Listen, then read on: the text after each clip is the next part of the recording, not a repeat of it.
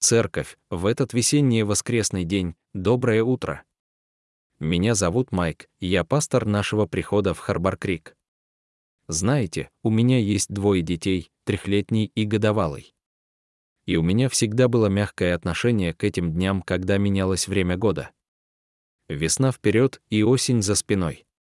То есть, пока у меня не появились дети. Теперь я эти дни просто ненавижу. Итак, независимо от того, находитесь ли вы в одном из наших физических центров, или вы смотрите по телевизору, Facebook или YouTube, вы сделали это. Поздравляю. Я рад, что вы здесь. Я рад, потому что сегодня мы вернемся к римлянам 8 главе, во второй из девяти недель подряд, изучая эту знаменитую главу Библии. Итак, возьмите свою Библию или устройство и обратитесь к ней. Дерек объяснил мне и другим пасторам философию проповеди здесь, в Грейс. Одна из лучших иллюстраций, которую он привел, это идея головы, сердца и рук. Некоторые послания и серии говорят о руках, призывая церковь к действию. В прошлом году, в апреле, мне посчастливилось проповедовать об этой идее, что Бог движется, когда его народ мобилизуется. Некоторые послания обращаются к сердцу и эмоциям, особенно хорошо это получается у историй.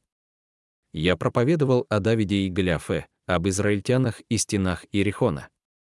Отличный материал, который обращается к нашим сердцам. А теперь, в этой серии, у меня есть возможность обратиться к нашим головам и разуму, хотя, надеюсь, таким образом, чтобы пробудить в нас соответствующие эмоции и заставить нас действовать. Но вот в чем дело. Дерек все испортил. Он дал мне всего два стиха и все 30 минут, так что приготовьтесь. Мы собираемся поговорить о законе Моисеевом, о временах кония греческого языка и о всяких интересных вещах. Вы согласны на это? Не волнуйтесь, если все это не воодушевило вас, вы в хорошей компании. Вы бы видели, как впечатляюще закатила глаза моя жена, когда услышала это вступление. Но я обещаю, несмотря на то, что сегодня утром мы собираемся углубиться в тему, я постараюсь сделать все возможное, чтобы для всех это было понятно.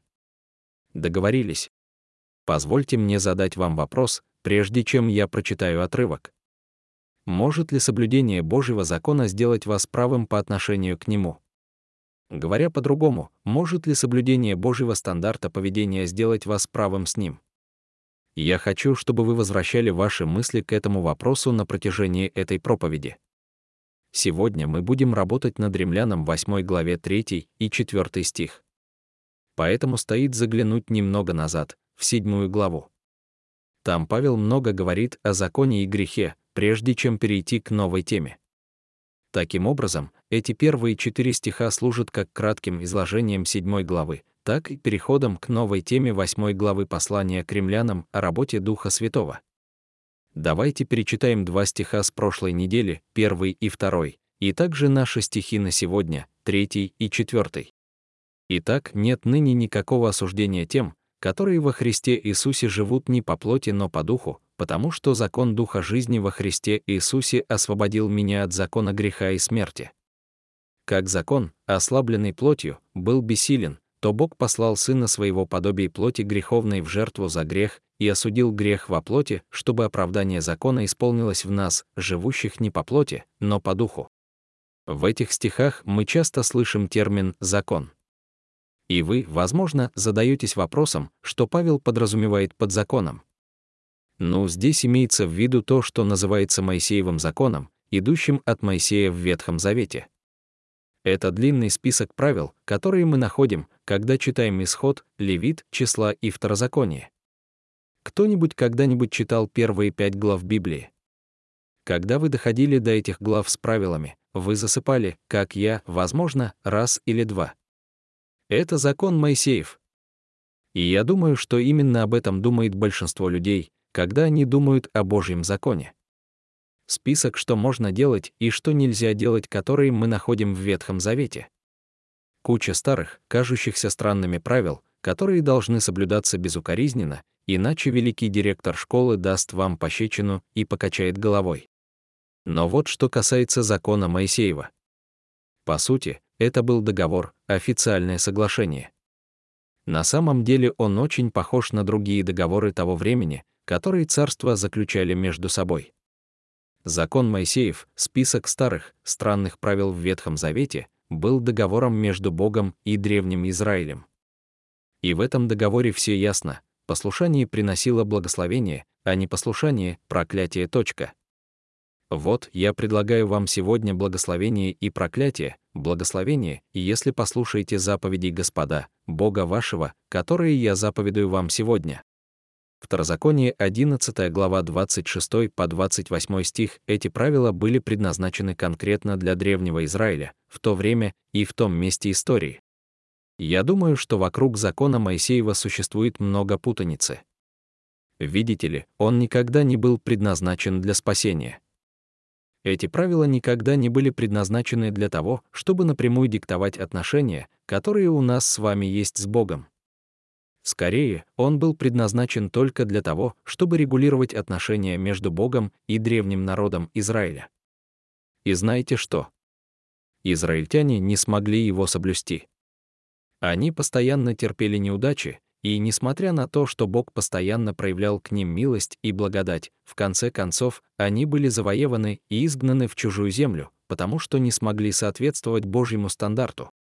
Учитывая все вышесказанное, имеет ли закон Моисеев значение для нас? Я бы сказал, что да, имеет. Потому что Иисус сказал, что Он пришел исполнить закон Моисеев. Не думайте, что я пришел нарушать закон или пророков, не нарушать пришел я, но исполнить. Ибо истинно говорю вам, доколе не придет небо и земля, ни одна иота или ни одна черта не придет из закона, пока не исполнится все, Матфея 5 глава 17 и 18 стих, и когда он говорит «исполнить», он также имеет в виду, что он поднял планку. Он поднял стандарт на ступеньку выше. На самом деле, он не просто требовал лучшего поведения, он требовал совершенного поведения и мышления. Посмотрите, что он говорит о гневе. Вы слышали, что сказано древним, «Не убивай, кто же убьет, подлежит суду». А я говорю вам, что всякий, гневающийся на брата своего напрасно, подлежит суду, кто же скажет брату своему, рака, подлежит синедриону, а кто скажет, безумный, подлежит гиене огненной. Матфея 5 глава 21-22 стих. Не только физическое насилие заслуживает наказания, но и эмоции неправильного гнева. Иисус делает то же самое в отношении похоти, когда говорит, «Вы слышали, что сказано, не прелюбодействуй». А я говорю вам, что всякий, кто смотрит на женщину с вожделением, уже прелюбодействовал с нею в сердце своем.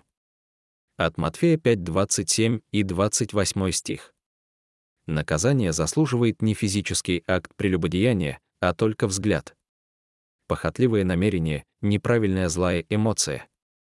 Не только наши внешние действия должны быть совершенными, но и побуждения в нашем сердце тоже должны быть совершенными. Это и есть настоящий Божий закон, от которого закон Моисеев был лишь тенью. Учитывая все это, позвольте спросить вас, можете ли вы соблюдать Божий закон? Не список правил в Ветхом Завете, который было достаточно трудно соблюдать, Израиль не смог. Я говорю о Божьем законе, о котором говорил Иисус, о том, который требует совершенного поведения и побуждений. Совершенного мышления во все времена совершенство. Посмотрев на то, что сказал Иисус, есть ли у кого-нибудь из нас шанс? Я думаю, что ответ отрицательный. Римлянам 3.23 говорит, «Ибо все согрешили и лишены славы Божией». Видите ли, грех использовал закон как механизм для того, чтобы обречь нас на гибель. То, что Бог передал нам для нашего блага, стандарт поведения и образ действий, который соответствовал его замыслу о нас, закон, был искажен грехом. Римлянам 7.11, потому что грех, взяв повод от заповеди, обольстил меня и умертвил ею. Как же грех мог извратить Божий добрый закон? Через слабую плоть. Как закон, ослаблен плотью, был бессилен, к римлянам 8 глава 3 стих. «Я хочу быть хорошим мужем». Это то, чего Бог попросил от меня, и это то, что я хочу делать. Но бывали случаи, когда мы с женой ссорились, и я находил те слова, которые ее больше всего заденут и глубже ранят, и я знал, что не должен этого говорить, но все равно говорил. Я хочу быть хорошим отцом. Бог призвал меня к этому. Но бывали моменты, когда я был напряжен из-за многих вещей, приходил домой, и тут мои дети начинали не слушаться или, что еще хуже, просто вели себя как дети, что должно было быть нормально, но у меня не было настроения, и я кричал на них до покраснения лица. Я хочу быть хорошим другом. Особенно для тех, кто пожертвовал столь многим ради меня. Я хочу отплатить им за ту доброту, которую они проявили ко мне. И все же было слишком много случаев, когда нуждающийся друг протягивал руку помощи, а я был усталым, или занятым, или ленивым, и я просто игнорировал их. Я занимаюсь этой работой достаточно долго, чтобы знать, что я в этом не один. Я думаю, что в глубине души вы также знаете, что не можете выполнить требования Божьего закона. Ни в дружбе, ни в браке, ни в воспитании детей, ни в работе.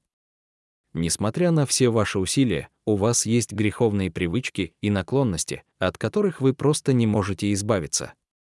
Я прекрасно понимаю вас. Павел тоже это понимал. На прошлой неделе Дерек упомянул слова Павла, сказанные им ранее в послании к римлянам 7.24 «Жалкий я человек».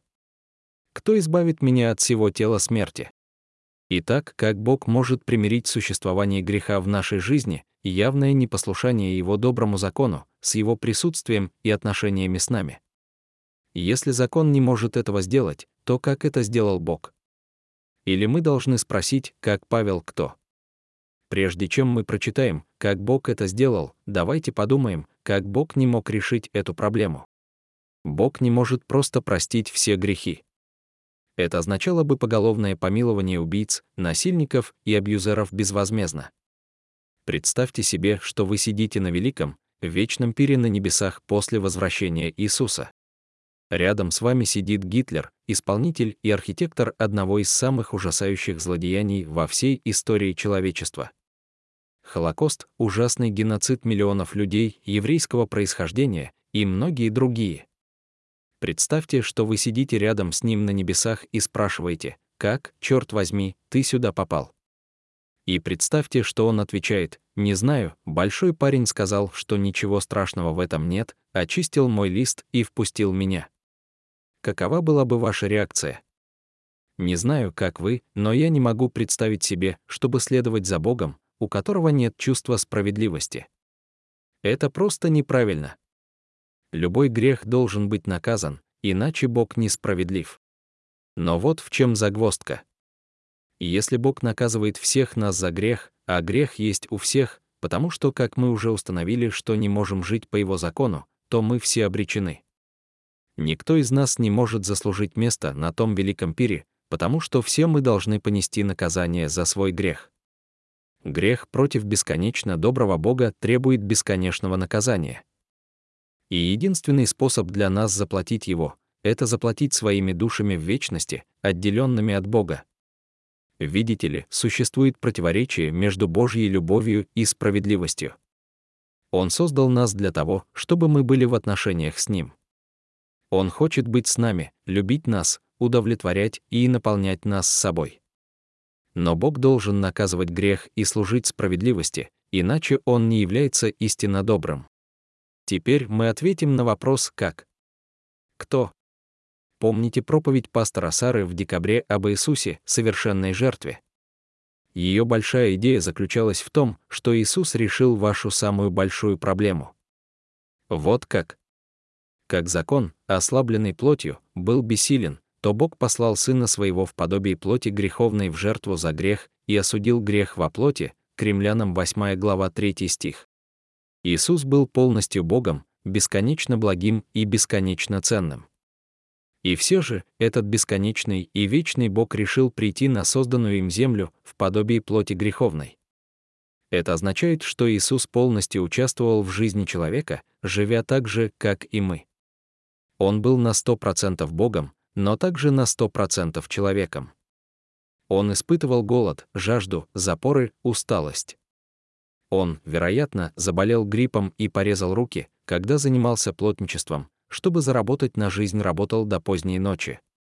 Он был полностью подвержен силе греха, потому что жил так же, как и мы. Но при всем этом он не согрешил. В Евреям 4.15 говорится, «Ибо мы имеем не такого первосвященника, который не может сострадать нам немощных наших, но который, подобно нам, искушен во всем, кроме греха». Вот почему, когда Иисус был распят на кресте, он не понес наказание за свои собственные грехи. Технически, он единственный человек, который когда-либо заслужил путь на небеса. Вместо этого он встал на наше место, как один из нас. Он заплатил штраф за грехи вас и меня. Он взял на себя смертную казнь, которую мы заслужили. Иисус — человек, поэтому он мог встать на наше место. И он — Бог, поэтому он мог принять на себя бесконечное наказание за наш грех. Он единственный, кто может выполнить оба условия.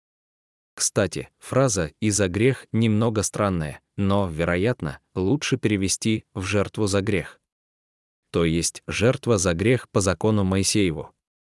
Именно через Иисуса, великую и совершенную жертву за грех, закон Моисеев был окончательно исполнен, и грех был окончательно осужден. Через плоть Христа на кресте грех был осужден. Через плоть Христа была искуплена слабость нашей плоти. Теперь послушайте церковь, когда Бог осудил грех, Он вынес ему приговор. Мы не осуждены, осужден грех. Помните, итак, нет ныне никакого осуждения тем, которые во Христе Иисусе. Кремлянам 8. 1. Мне нравится, как перевод Библии под названием «Послание» начинает кремлянам. 8.3, где говорится, Бог пошел на Иремную вену, послав своего собственного сына. Некоторые из вас играли в видеоигру Mortal Kombat. Для тех, кто не играл, в ней два персонажа сражаются друг с другом в мифическом поединке. Когда у вашего противника заканчивается здоровье, и вы готовы победить его, вы слышите глубокое горловое «прикончи его», прежде чем у вас появляется шанс сделать свой завершающий прием. Навсегда выбить его из колей. Это звучит странно, но я просто слышу этот комментарий в своем сознании, когда Христос завершает свою работу на кресте и завеса разрывается.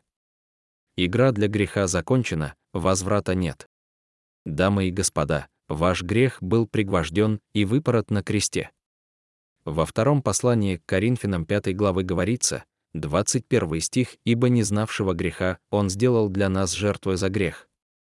Грех был побежден. Он был отменен. Вы должны понять, что война против греха уже выиграна. Грех сражается в проигранной битве, а не вы. Ваша порнозависимость побеждена. Ваша привычка безжалостно сравнивать себя с другими и с тем, что вы видите в социальных сетях, побеждена. Ваши проблемы с гневом решены. Гордыня, которая подпитывает ваше нездоровое стремление к достижениям на работе, уничтожена. Все ваши эгоистичные и греховные привычки лежат мертвыми у ног Иисуса. Эти и все другие грехи были выпороты и прибиты на кресте. Если вы во Христе, вы находитесь в сильной позиции. Поддался ли ты искушению? Снова. Возьми себя в руки, продолжай бороться. У нас есть парад победы, на котором мы будем маршировать в вечности. Разве ваши обстоятельства заставляют вас горевать, беспокоиться, отступать? Держите голову высоко. Эти легкие и сиюминутные неприятности достигают для нас вечной славы, которая намного превосходит их все. Церковь, ободряйся. Помните, что бы ни случилось в этой жизни, мы — победители во Христе Иисусе. Аминь. Итак, что это значит для нас? Мы уже ответили на два вопроса. Почему закон не мог совершить наше спасение? И как Бог сделал это вместо нас? Теперь возникает вопрос «что?». Вопрос. Что это значит для нас? Это значит, что мы можем исполнить закон с помощью Духа Святого. Как закон, ослаблен плотью, был бессилен, то Бог послал Сына Своего подобия плоти греховной в жертву за грех и осудил грех во плоти чтобы оправдание закона исполнилось в нас, живущих не по плоти, но по духу. Римлянам 8, 3, 4. Обетование Иезекииля 36 главы первоначально относилось к Израилю, но оно также относится и к нам. «И дам вам сердце новое, и дух новый дам вам, и возьму из плоти ваше сердце каменное, и дам вам сердце плотяное вложу внутрь вас дух мой, и сделаю то, что вы будете ходить в заповедях моих, и уставы мои будете соблюдать и выполнять». Точка. 26 и 27 стих. Божий Дух, Святой Дух, заставит тебя ходить так, чтобы чтить Бога. Видите ли, по-настоящему исполнить Божий закон можно только с помощью Духа Святого на основании работы Христа на кресте. Только со Духом Святым мы можем проявлять совершенное поведение, мышление и мотивы, которых Бог требует от своего народа. Церковь, вот моя большая идея сегодня утром. Только с Духом Святым вы можете достичь Божьего стандарта. И мы достигаем этого стандарта, когда ходим или живем в соответствии со Духом Святым. Дуглас Му, известный исследователь Нового Завета, говорит, что глагол «ходить» в этом стихе является описательным, а не инструментальным. Это значит, что в нем говорится только о том, что христиане соответствуют Божьему стандарту, но не говорится о том, как мы достигли этого стандарта. Наше поведение не становится вдруг совершенным после того, как мы утверждаем, что Иисус сделал для нас на кресте. Мы, христиане, по-прежнему не исполняем праведные требования закона, хотя точно следуем правильном пути, как бы мы ни старались. Вместо этого мы являемся теми, кому Христово исполнение закона причитается просто потому, что мы ходим со Духом Святым. Только потому, что мы несовершенно ходим со Духом Святым, Бог считает нас совершенными. Нет осуждения, начинается с момента обращения и не оглядывается назад, и с тех пор мы должны вести чистый счет. Оно затрагивает прошлое, настоящее и будущее. Возможно, вы удивитесь, узнав, что я не был, что называется, идеальным в этой роли пастора с тех пор, как начал работать в прошлом году. Пастор Скотт, наверное, сейчас хихикает. Я имел честь беседовать с некоторыми из вас и слышать об огромных трудностях и проблемах в вашей жизни.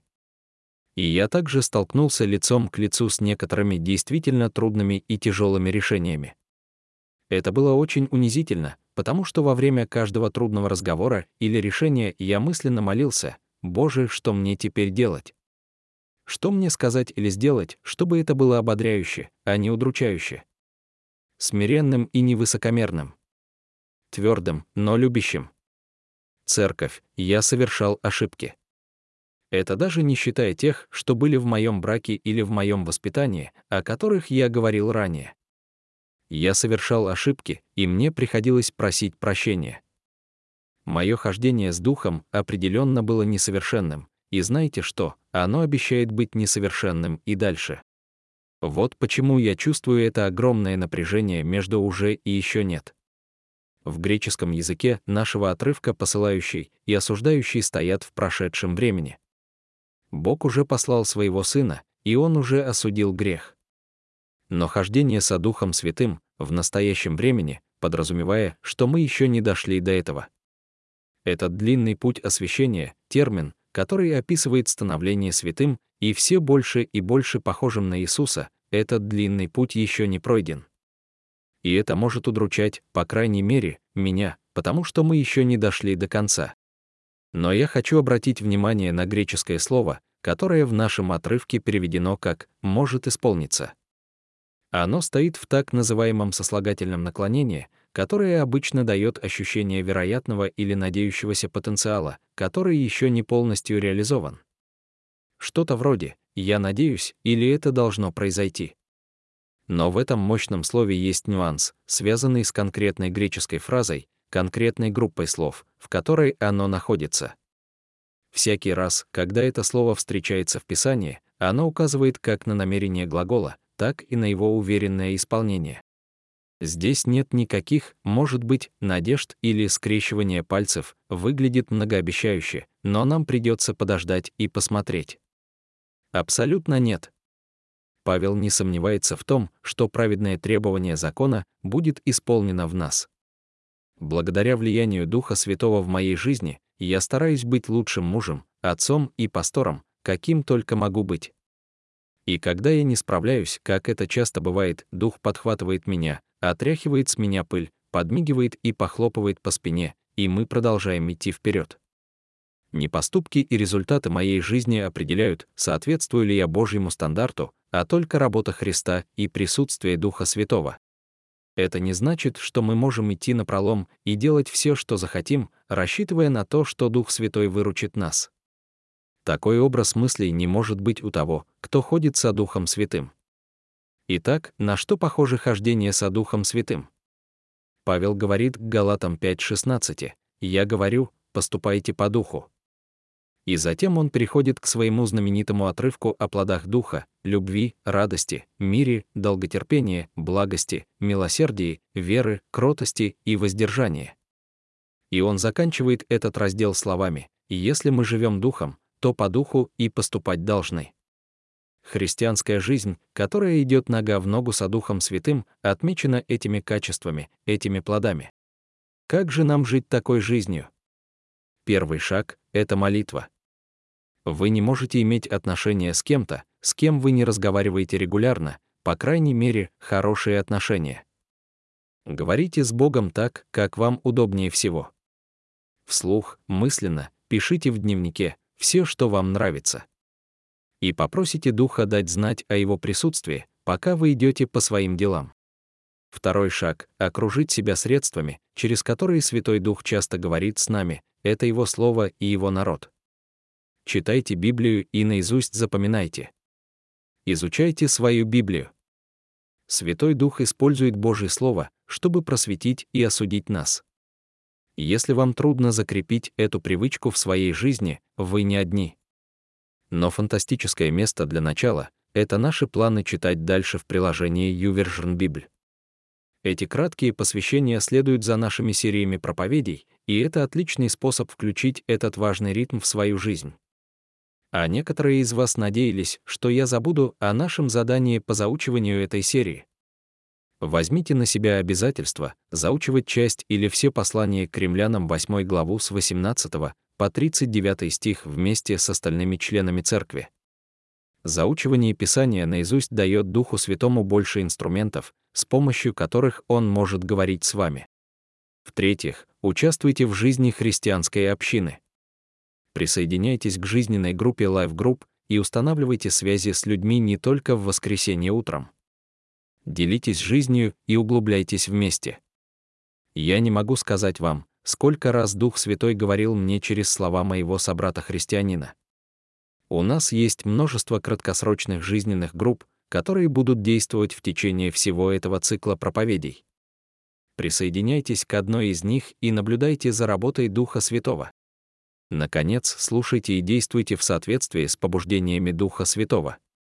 Я знаю, что для некоторых из вас это звучит довольно странно. Но поймите, Некоторые из этих случайных мыслей о ком-то могут быть на самом деле побуждением Духа Святого молиться за него или за нее. Эти побуждения протянуть руку помощи или проявить доброту могут быть на самом деле желанием Духа Святого служить этому человеку через вас. Мысль о том, что в нашем служении Grace Kids есть нужда, и, возможно, я мог бы оказать влияние, служа там. Может быть, все это не так уж случайно, и не стоит так быстро отбрасывать эту мысль. В нашей западной, модернистской, рациональной культуре мы очень хорошо умеем отбрасывать такие вещи. Но Святой Дух часто действует именно так.